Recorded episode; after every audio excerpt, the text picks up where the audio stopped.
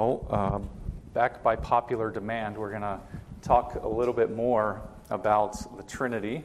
So we'll spend probably a couple weeks more talking about the Trinity as we started uh, that last week and uh, started plumbing the depths, and you, then you realize how many more depths there are and how deeper and deeper you need to go.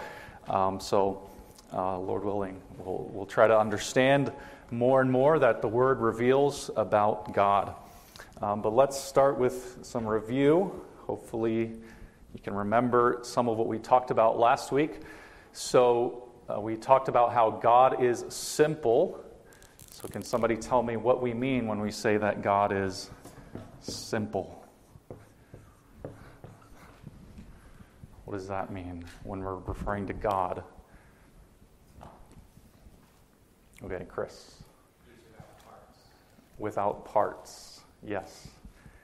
Do you want to try to expand on that a little? Or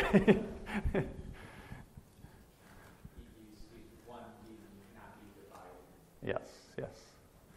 Yeah, so he's not composed of anything, he's not made up of things, and he can't be divided into things. So when we talk about the Trinity, does that mean that we are dividing the Trinity into three parts of God? No. So if we believe, according to what Scripture tells us, that God is one thing, one being, then we can't divide that one being into three. So remember, um, we can distinguish the three persons of the Trinity, but we don't divide God. So we distinguish the being of God into three persons, but we don't divide the being of God. Okay, so from last week, then, if God is one, if he is simple, what is it that distinguishes the three persons of the Trinity? Can you remember? What distinguishes them? Tony? Their relationships. Okay, good. And so, what are those relationships between the three persons? Chris? The Father is unbegotten. Yep. The Son is the only begotten Father. The Spirit proceeds from the Father. Yes. Okay, so the relationships are Father is the Father, the Son is the Son, and the Spirit is the Spirit of the Father and the Son. So, yeah, so the Father begets. He is not begotten, he is the begetter. The Son is the begotten. He is not the begetter, he is the begotten. So the Father communicates, I don't know what better word to say that, but he communicates the, the divinity of, of God. The Father communicates that to the Son. And then this, with the Spirit, we have the divinity being given to the Spirit uh, from the Father and the Son. And remember, that is eternal. So that's where our brains can't comprehend that. But all of that is happening eternally. Um, so there's no point in time where the Son begins to be God or that the Spirit begins to be God. But always, forever, before the foundation of the world, before time, God just was. And he, the Father was always giving the divinity to the Son, the Spirit was receiving it from the Father and the Son. Okay. So, uh, I think that covers basically what we talked about last week. So, we're going to um, dig deeper into this idea that we brought up last week. What is it that unites the being of God?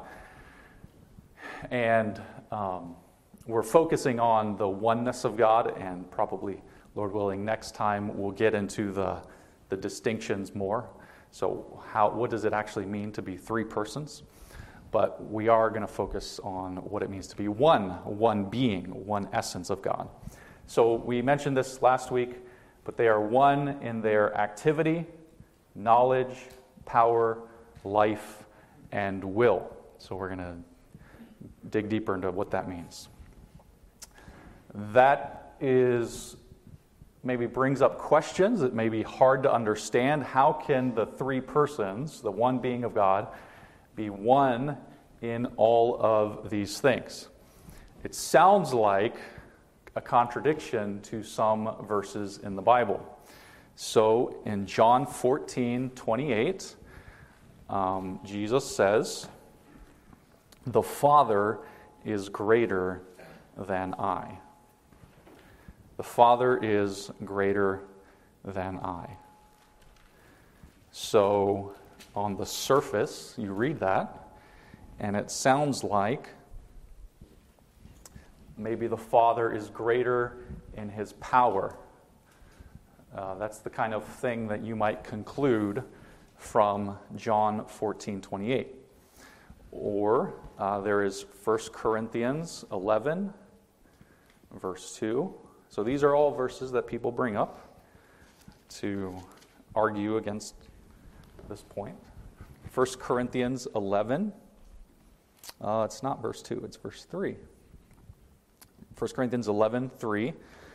I want you to understand that the head of every man is Christ, the head of a wife is her husband, and the head of Christ is God. So it appears that there's this relationship of authority, or maybe if you want to use the word power, um, but you know, authority is probably the better word there. Um, the relationship of authority, Paul includes that the head of Christ is God. And so some people might conclude from that that the Father eternally is more in authority or more in power than the Son. Um, so that would mean then that they would not be one in power, or maybe we could say also, well, it's not maybe, we would say they would be also different in will, uh, if we're going to conclude. And so we'll, we'll, we'll talk about that. And then there's the other verse that um, we talked about this subject back in December. Uh, Matthew 24, 36, Jesus says, Concerning that day and hour, no one knows, not even the angels in heaven, nor the Son, but only the Father. So it appears from that verse, the Son of God does not know something that the Father knows. It appears that way.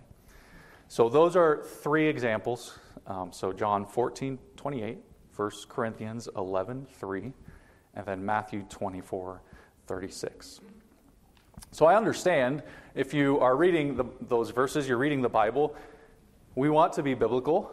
Uh, we want to believe what the Bible says, and we know, like when it comes to the Trinity, when it comes to God, that logic isn't the solution necessarily, you know, because um, I think one of the fathers, Gregory, he said, if you were to try to come up with the Trinity, you, you wouldn't come up with it on your own because it doesn't sound logical to us. It has to be revealed to us. Once it is revealed, you understand it is logical. So he's not saying it's illogical, but he's saying it's not something we would come up with on our own. So we read the Bible, we see these verses. We don't just want to say, well, logically that can't be. Um, so we will talk about the Bible uh, and other Bible verses, but we do need to stop and think about it logically. So, what would be the problem if the Father really is greater than the Son in his being? Uh, John 14, 28, if that's what that means. The Father really is a greater person than the Son. What would be the problem with that? Or what if from eternity the Son really does eternally submit to the Father and he has a different will from the Father? So, so I'm saying, what would be the problem if, if this was false and this was false?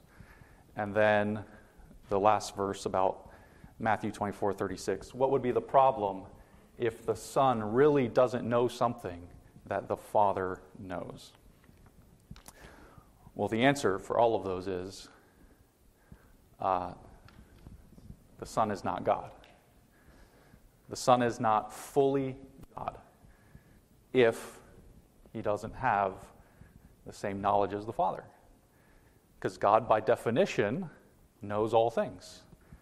God is omniscient. It's one of the, what we call the attributes of God. So the Son has to be omniscient, He has to know all things. Uh, the Son has to have the same power and authority as the Father. And he has to have the same will as the Father, which we'll get to in a second. So, when Jesus says, The Father is greater than I, we can't come to that conclusion that it means the Father has more power. Or when the, Jesus says the Son does not know the day or hour, we can't come to the conclusion that the Son has less knowledge than God the Father. Okay, now, since we talked about that one in December, I'm going to hope that somebody remembers what we said about that one.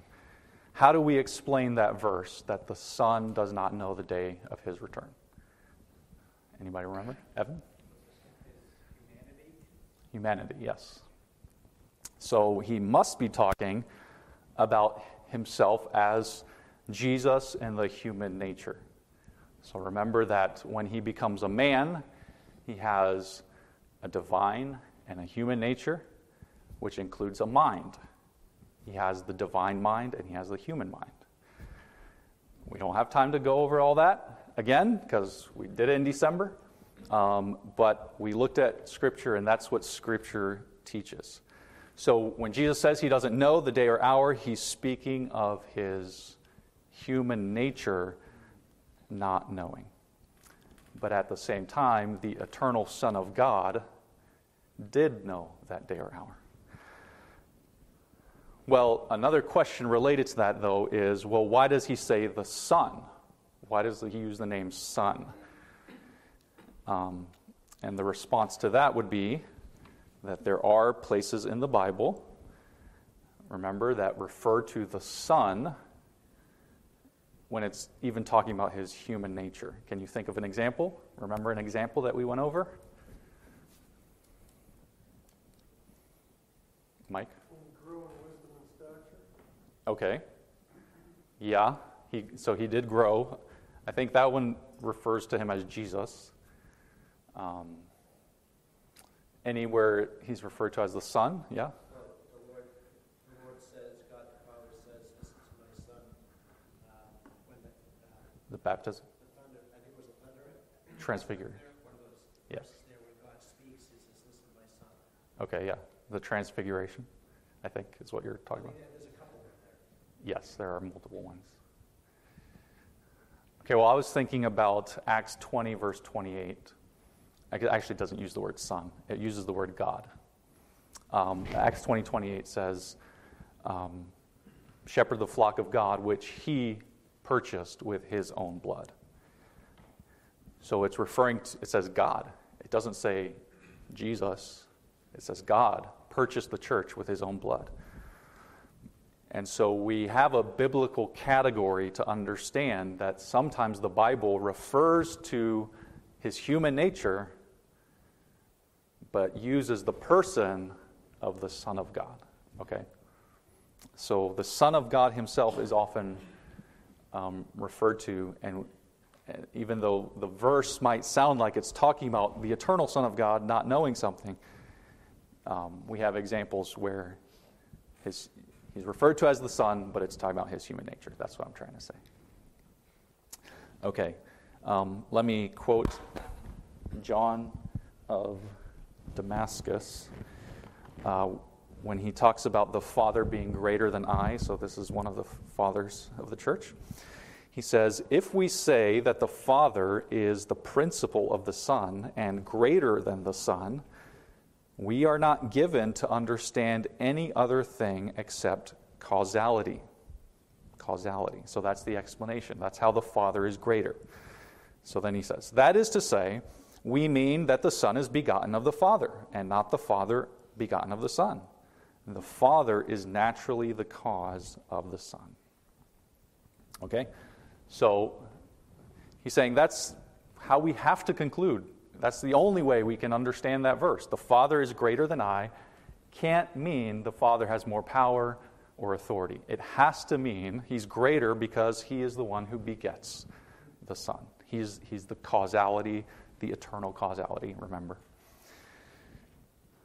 Um, and so that's one way to explain it in the sense of the Father's greater than I.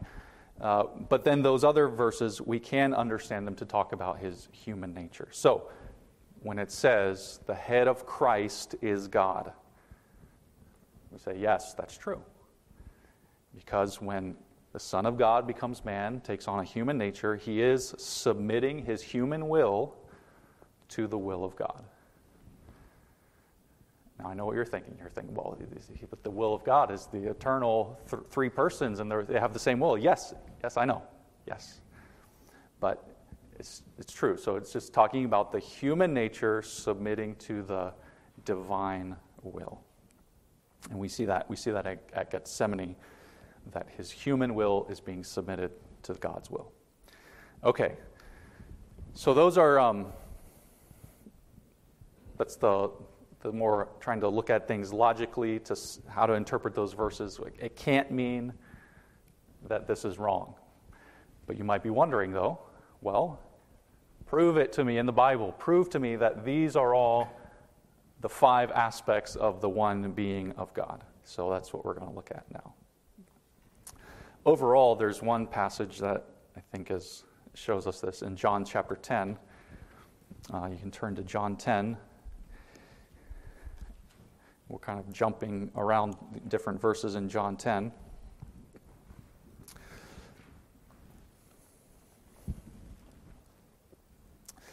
Uh, but in verse 30, Jesus makes the statement I and the Father are one. I and the Father are one. Well, that's pretty clear there. Uh, the, the Son is one with the Father. And he doesn't exactly say, though, in that verse, that they are one in all these things. But we'll, we'll look at other parts of the Bible. But um, even in John 10, you can look at verse 18. Uh, talking about his life in John 10, he says, No one takes it from me, but I lay it down of my own accord. I have authority to lay it down, and I have authority to take it up again. This charge I have received from my Father. So, by what authority does the Son raise up his life? Well, he says, by my own authority. But where did he get that authority? From the Father. This charge I have received from the Father. So he has the same power as the Father. So we think of this the same way we think of him being begotten of the Father. It is from eternity. How can, how can he have all the same authority and yet it was also given to him by the Father? Well, it's been eternally granted to him as being God. So he has um, the authority of God, the same authority as the Father. And uh, then go down to verse 38. Um, he says, well, verse 37 If I am not doing the works of my Father, then do not believe me. But if I do them, even though you do not believe me, believe the works, that you may know and understand that the Father is in me, and I am in the Father. So, what's the reason that he gives that he's doing the same works as the Father? It's because the Father is in him and he is in the Father. So, there in John 10, we have at least that they have the same power and that they have the same activity. They do the same works because they are the one God. Okay, let's look Let's look now, let's go through these one by one. So let's go to John chapter 5 and see that they have the same activity.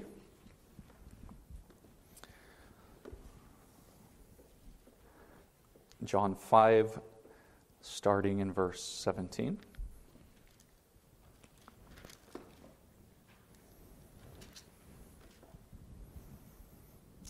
John 5:17 But Jesus answered them My Father is working until now and I am working.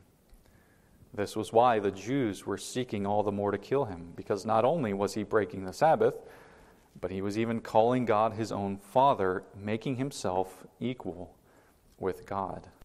And then verse 19 So Jesus said to them Truly truly I say to you the son can do nothing of his own accord but only what he sees his Father doing.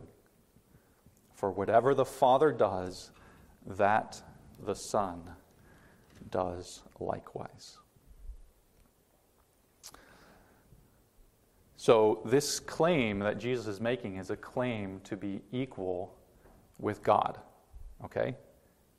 To be God. So, when he says, My Father is working and I am working, He's not saying, here we are doing different things at the same time. No, he's, he's saying that they are doing the same works. And he explains that in verse 19. Um, he's not doing anything of his own accord, but only what he sees the Father doing. For whatever the Son, whatever the Father does, that the Son does likewise. Okay, so that last statement is, I think, the key that he is doing the very same things that the Father is doing. Not just learning from the Father, not just copying the Father, uh, watching the Father do something so then he goes and does it. No, he's saying, whatever the Father does, everything that the Father is doing, that likewise, at the same time, the Son is doing. Okay, so then we see examples of this um, described in Scripture. So, with creation, with creation, God says in Isaiah 44, verse 24, I am the Lord who made all things, who alone stretched out the heavens, who spread out the earth by myself. So, who made the world? It's very clear here. Only the Lord, only God. Nobody else could help, can help God. And yet, what do we know from the rest of the Bible? We know that the world was created through the Son of God.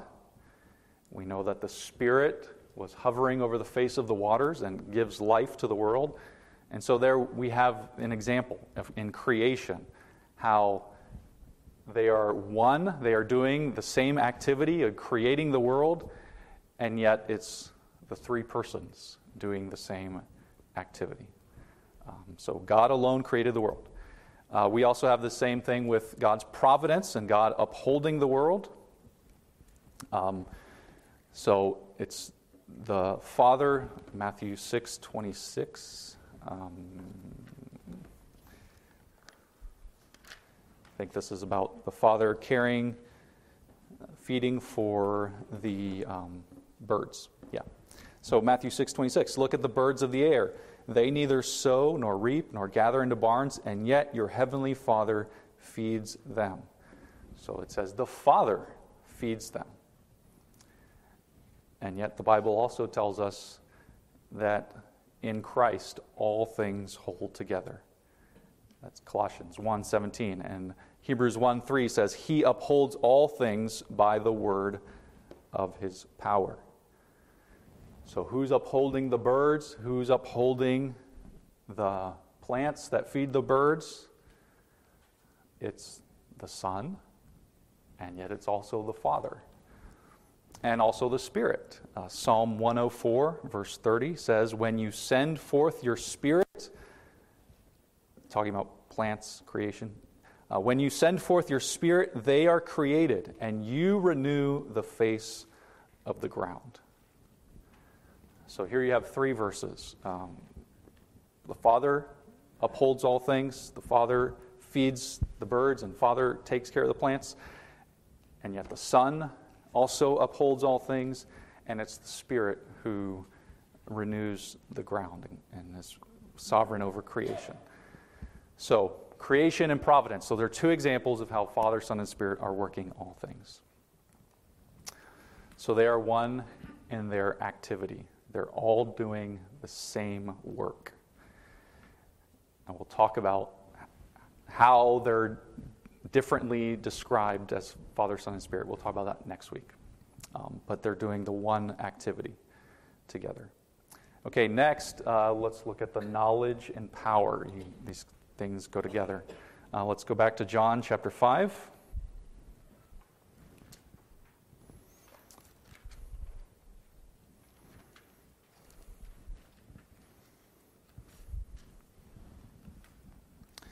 Chapter 5, verse 20. Uh, For the Father loves the Son and shows him all that he himself is doing. And greater works than these will he show him, so that you may marvel. So the Father shows the Son everything that he is doing. And we saw the same thing in the, the verses before that. So the Father, as he is sharing his divinity, his godness, he is sharing the knowledge. And that knowledge is eternal. Okay, this, this eternal giving of this knowledge that they're sharing together. Uh, with God's power, this is similar to the, the creation. Um, in Colossians 1:16, it says about the Son, "All things were created through Him and for Him, and He is before all things, and in Him all things hold together." Let's look at one more in John chapter 10. This is about us, this is about salvation. The Father and the Son have the same power to save us. John chapter 10, 28 and 29. 28, he says, I give them eternal life and they will never perish, and no one will snatch them out of my hand. My Father, who has given them to me, is greater than all, and no one is able to snatch them out of the Father's hand. So, are you in the Father's hand or are you in the Son's hand? Who's, the, who's the strong hand that will hold on to you so that you will be saved? Uh, well, he says both.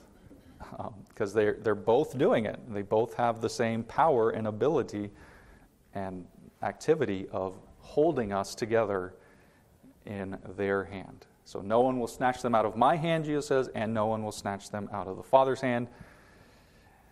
Uh, so it's the same authority, power that they, they share in salvation. Okay, let's go to life. So, number four, life. They share the same life. Uh, John 5 again. Go back to John 5. Uh, now we're on verse 26. John 5 26.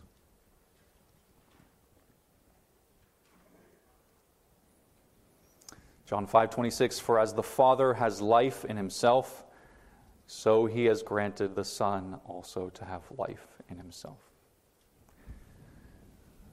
So that's the one that we bring up, I've brought up many times to talk about how the Son is begotten of the Father. So all of this, all of these other things come from this same idea. The Son has life of himself, but where does that life come from? It's given to him by the Father from eternity. So the same with everything we've been talking about. Um, so, what about the Spirit? Um, well, the Spirit is by definition the Spirit of God. And what, is, what does the word Spirit mean? Somebody tell me. Breath. Breath. So, what does breath mean? Do dead people breathe? No. So, breath is life.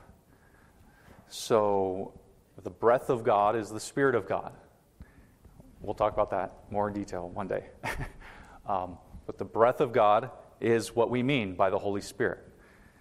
Um, so, by definition, the Spirit has to have life, and the Spirit has to have its life from God, from the Father and the Son. So, um, that is why then the Spirit is described as the one who gives life, because he is, he is the life of God, and we could say it that way. So in Psalm 33, verse 6, it says, By the word of the Lord the heavens were made, and by the breath of his mouth, or the spirit of his mouth, all their host. Um, so a lot of people see the, the Trinity in that verse that the Lord makes the world by the Word, the Word, which is the Son, and by the breath of his mouth, by the Spirit. Okay, well, let's focus on the last one. Personally, well, well, I, yeah, I, guess I should say, I can say this. Uh, I think this is the hardest one to understand. Um, and we're going to have to talk next week about what it means to be a person because this is what's hard for us to understand is how can you be a person without having your own will? Here's the claim, the claim that we're making is that scripture tells us that the spirit and the son have the same will as the father. They are of one will. And we don't mean by that that there are three wills that always agree, but that there is only one will. That's what it means. Because the definition of being God, of, have, of being, is that you have a will. Okay? So if you have three wills, you have three beings, uh, which would be three gods in this case. So I know that's hard to understand. Um, but we'll, we'll try to look at some scripture that tells us that there is one will um, among the Father, Son, and Spirit. Uh, maybe you're in John 5 already, but John 5 21. John 5 21 says, As the Father raises the dead and gives them life, so also the Son gives life to whom he will. Okay? So the Son gives life to whom He, the Son, wills. Okay? Now go down to verse 30. I can do nothing on my own. As I hear, I judge, and my judgment is just, because I seek not my own will but the will of him who sent me. Okay, so the Son says there in verse 30, I seek not my own will, but the will of him who sent me. Now, maybe the question comes up in your head well, doesn't that say that the Son has his own will? But he's deciding not to seek his own will. That's a good question. Um, um, Oh, I, um, hold that thought. I jumped ahead. um, let, me, uh, let me read. This is uh, Joel Beeke. He says, based on verse 21 and verse 30, How can Christ give life to whomever he wills, but do nothing except what his Father wills? The text presses us to the conclusion that the Father and Son share one divine will by which they choose with perfect freedom and perfect union. Okay, so how can Christ give life to whoever he wills and at the same time do nothing except what the Father wills? So that, that's what verse 30 is saying. That the Son does nothing except what the Father wills. Uh, and yet, verse 20, was it 21? 21 says the Son has a will. So Beeke is concluding that that means they're sharing that one will. Okay, I told you to hold the thought. Um, so let's go to John 6 38, um, which is similar. Uh, John 6 38 says, For I have come down from heaven, not to do my own will, but the will of him who sent me. That's where I had uh, jumped ahead. Um, but it's a similar verse where it says, it seems to say that the Son has his own will, but he decides not to do his will, but the will of his Father. Here's, what, uh, here's how Gregory of Nazianzus, a church father, answers that. He says, John 6:38 does not mean that the Son has a special will of his own, besides that of the Father. But it means that he does not have a special will. Okay? It means he does not have a special will. So that the meaning would be so, quote, this is a paraphrase of what Jesus is saying. The meaning is this I have come not to do my own will, for there is none of mine apart from what is common to me and to thee. Jesus, so this is Jesus. For as we have one Godhead, so we have one will. Okay, I'm going to read that again. Um, so it means he doesn't have a special will because it says, I have come not to do my will, for there is none of mine apart, apart from that which is common to me and to thee. For as we have one Godhead, so we have one will. So, this is kind of how I uh, come to when I when I uh, trying to study these things. I always default towards the church fathers because they spent a lot of time studying these things.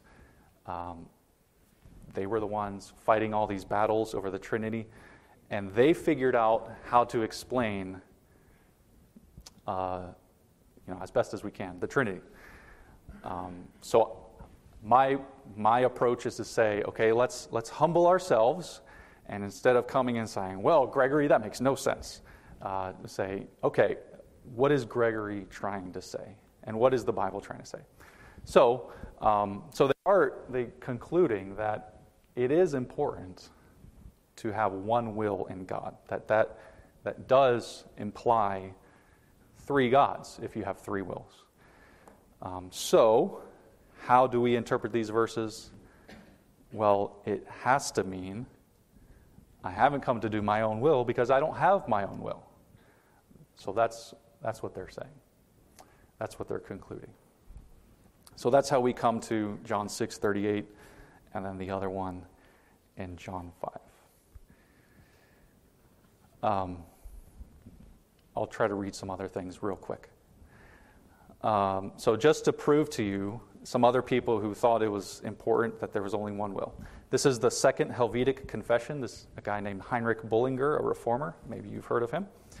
Um, he says, We condemn all heresies and heretics who teach that the Son and Holy Spirit are God in name only, and also that there is something created and subservient or subordinate to another in the Trinity, and that there is something unequal in the Trinity, greater or less, something different with respect to character or will. So, according to Bullinger, you can't have different wills. Um, John Owen, it is true, the will of God, Father and Son and Holy Ghost is but one. It is a natural property. And where there is but one nature, there is one will. Okay, so the one nature or one being of God, there has to be one will. Uh, Gregory of Nyssa a different Gregory. There is one motion and disposition of the good will which proceeds from the Father through the Son to the Spirit. So, if you're asking, well, how are they three persons? Lord willing, we'll, we'll get to that next time. Now, we're out of time, so let's, let's pray.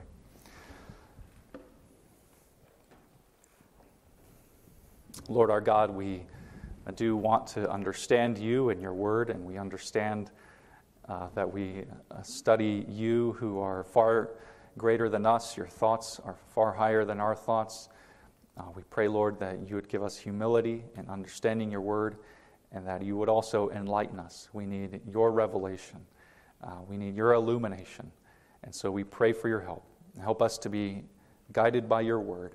And uh, we pray, Lord, um, for uh, more and more understanding, and um, that all of these things would lead us to worship. Worship and know you, the one true God. Uh, worship you as the one who has revealed yourself as Father, Son, and Spirit. Help us to love you. We pray, Lord, that our hearts uh, would grow in love as we come to worship you uh, in a few minutes this morning. We pray uh, through Christ. Amen.